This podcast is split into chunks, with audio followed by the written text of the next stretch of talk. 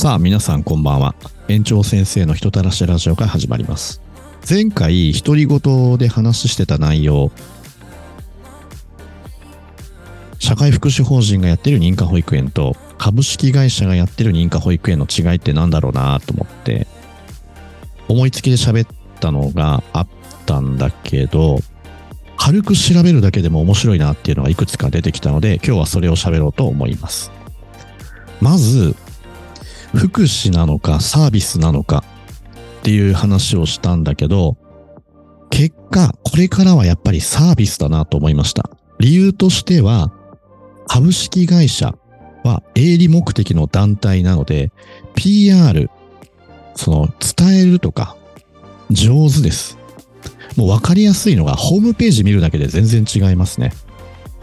認可保育園、えー社会福祉法人が、まあ、古くからやってる、代々やってる保育園のホームページと、株式会社がやってるホームページ、保育園のホームページ、やっぱ全然違いますね。力の入れようが違います。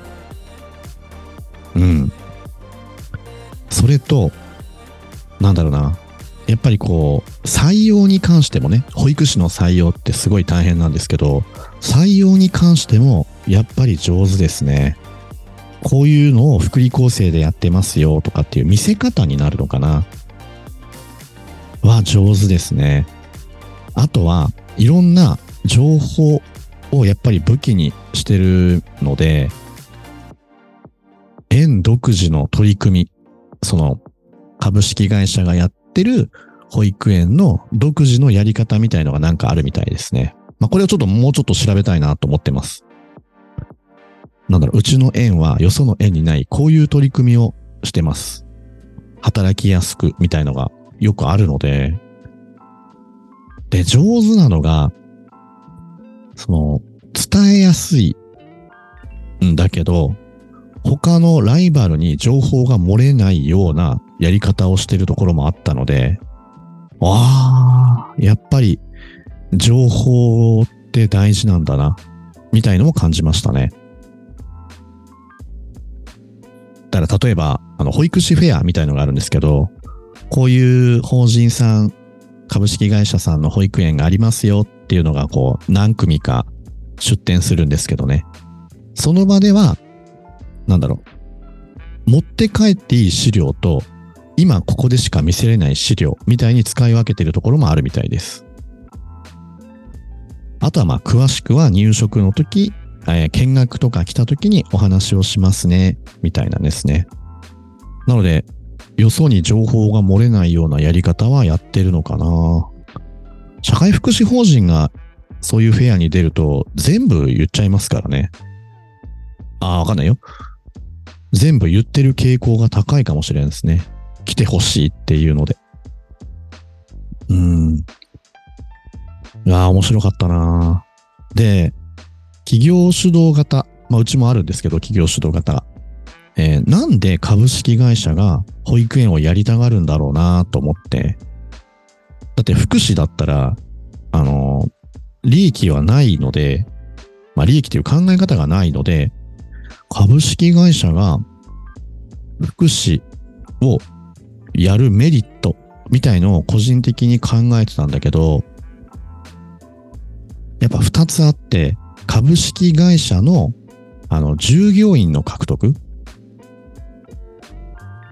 の面と、あの、これどうやな、いろいろありそうだけど、お金の流し方かなと思って、まあ、例えば、えっとね、何にしようかな。まあ、うち実家が製材所なんで木材の話にしようかな。例えばうちの、えー実家の製材所が保育園を作りますと。従業員の福利厚生のために。で、子供に関しては環境を良くしたいので、あの、裸足でも優しい木材に力を入れています。みたいな自社の商品持ってくるのができるんじゃないかな。花作ったりとかね。ってなると、あのまあ、助成金で運営されているので、こういう棚買いますってなったら、会社から購入できるんじゃないかな。あ、どうなんだね。利益相反っていうところもあるんだけど、ここは個人的にめっちゃ調べたいですね。調べたいし知りたいし、できるんだったらやりたい。どうしても社会福祉法人とか、その助成金で運営されているものは、公金なので利益相反やっぱありますもんね。とはいえ、その辺株式会社得意そうだなと思う。ああ、言い方悪いね。節税するのは上手なんじゃないかなと思ってます。うん。面白いね。まあ、なので、福祉かサービスかって言ったら、やっぱり今後の保育はサービスで選ばれるようになるんじゃないかな。というか、選ぶ保護者が増えるのかな？どうしてもね、日本今、共働きしないと生きていけない環境、あ、生活できない環境なので、お母さんも働きます。って考えるとね、やっぱり忙しいので、そうなるとサービスが充実してるところに行くよね。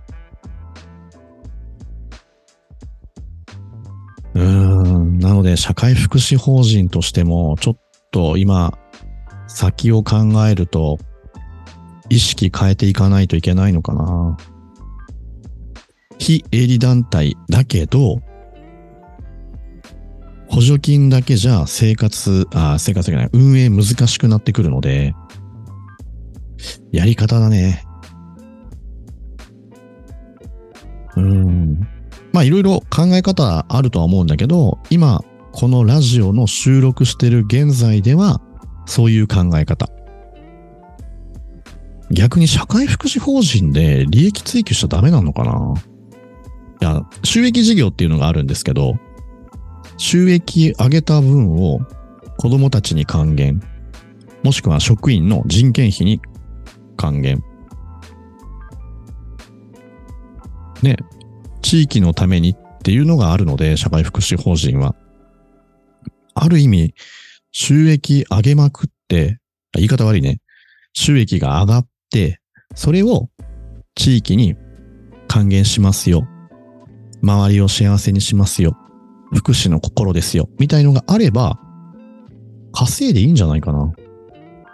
まあ、稼いで、あ難しいね。日本ってなんか稼ぐとかお金のことになると、なんか汚いみたいなイメージがあるので、とはいえ自分はやりたいことがあるんだったらお金もないとできないよねっていう考え方なので、稼いで悪いっていう感覚はないですね。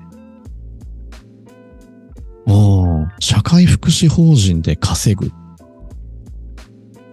そうすると、少ない職員さんの給料まあ、助成金がね、そもそも少ないという話は過去のラジオでしてるので。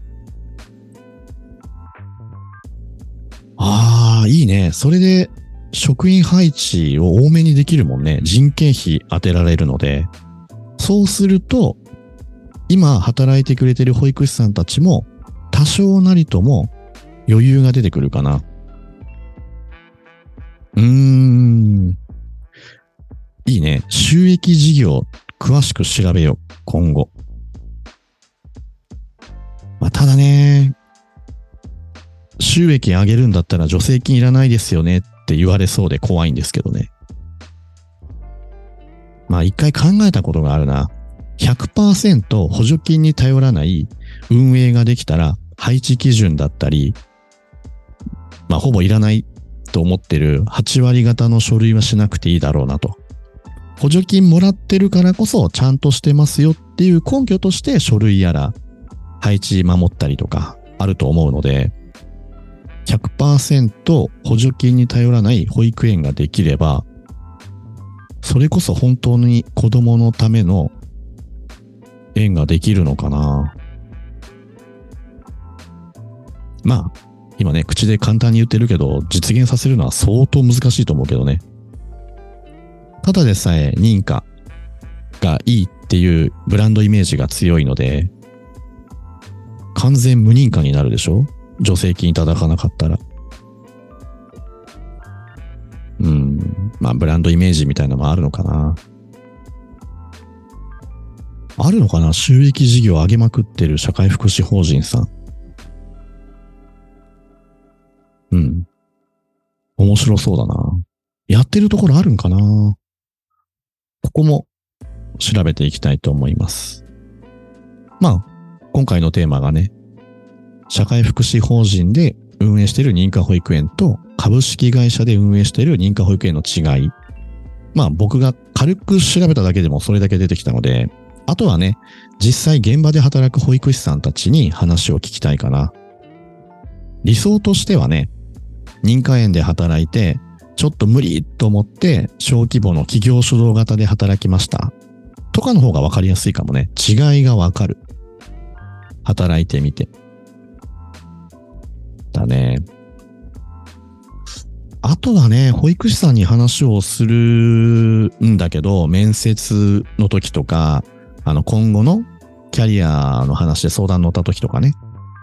あの、お金が欲しいんだったら、定員数が多い認可保育園に行きなさいっていう話はしてます。で、割かし自分の余裕が欲しいんだったら、まあ余裕？心の安定？なんだろうな。そういうプライベートに重視、プライベートを重視するのであれば、まあ小規模の園を選ぶといいよ、みたいな話はしてますね。でもやっぱり小規模は人数が少ない分、まあ賞与が他の認可よりも少ないかな。認可というか、定員数が多いところよりは少ないのかもね。やっぱりね、200人、300人子供がいるところだったら、それは助成金入ってくる分母が違うからね。今4.5ヶ月とかあるのかな？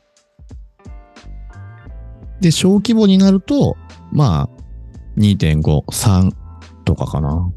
逆に4.5ある小規模あったら、ちょっと運営僕学びたいな。どうやって捻出するのかなと思って。うん。考えたらね、ある意味面白そう。こう皆さん試行錯誤しながらアイディア、仕組みとかで乗り切ってる方もいらっしゃるので、特にね、うちは社会福祉法人なので、株式会社の人たちのやり方で見習うことは多いなと思うので、ホームページもそうね、力入れたいな。あとはね、とあるエージェントから聞いた話なんだけどね、あの、社会福祉法人の方々は、エージェントの費用を、やっぱ渋りがち。まあわかるよ。年収の30%とか持っていかれるから、それでね、契約して入ってきました。で、辞めたらお金返ってこんやんね。うん。あ、まあ期間によってね、いくらか返ってくるっていう契約もあるらしいんだけど。あとはまあ例えば、投資っていう考え方に至らないっていうの言われたことあるな。えっと、どこどこのサイトに載せるので、求人が来たら、こう、スカウトできますよ、みたいな。でも確実性がないでしょ？確実に雇えるんだったらやるけど。っていう、なんかこう、投資のためのお金の使い方っていう意識は弱いのかな。その辺企業は得意よね。あ、今すげえ感覚で喋ってるな。根拠ないよ。もう完全に僕がそうじゃないかっていうので見て話してるので、まあエージェントから聞いた話だからね。根拠調べてないし。そうだなだからか、なんか、株式会社の認可園が増えて、まあ見た目もおしゃれな建物もあるもんね。デザイン。で、若いお母さんとかはやっぱデザインが可愛いっていうところに行く傾向もあるみたいなので、そらね、もうボロボロのレトロなものもいいとは思うけど、目新しいものに行きたくなるのも、傾向あるのだろうね。うん。ちょっとここ深く調べていったら楽しそうだな。よし。ということで、今日も独り言でした。聞いてくださった皆さんありがとうございます。それではおやすみなさい。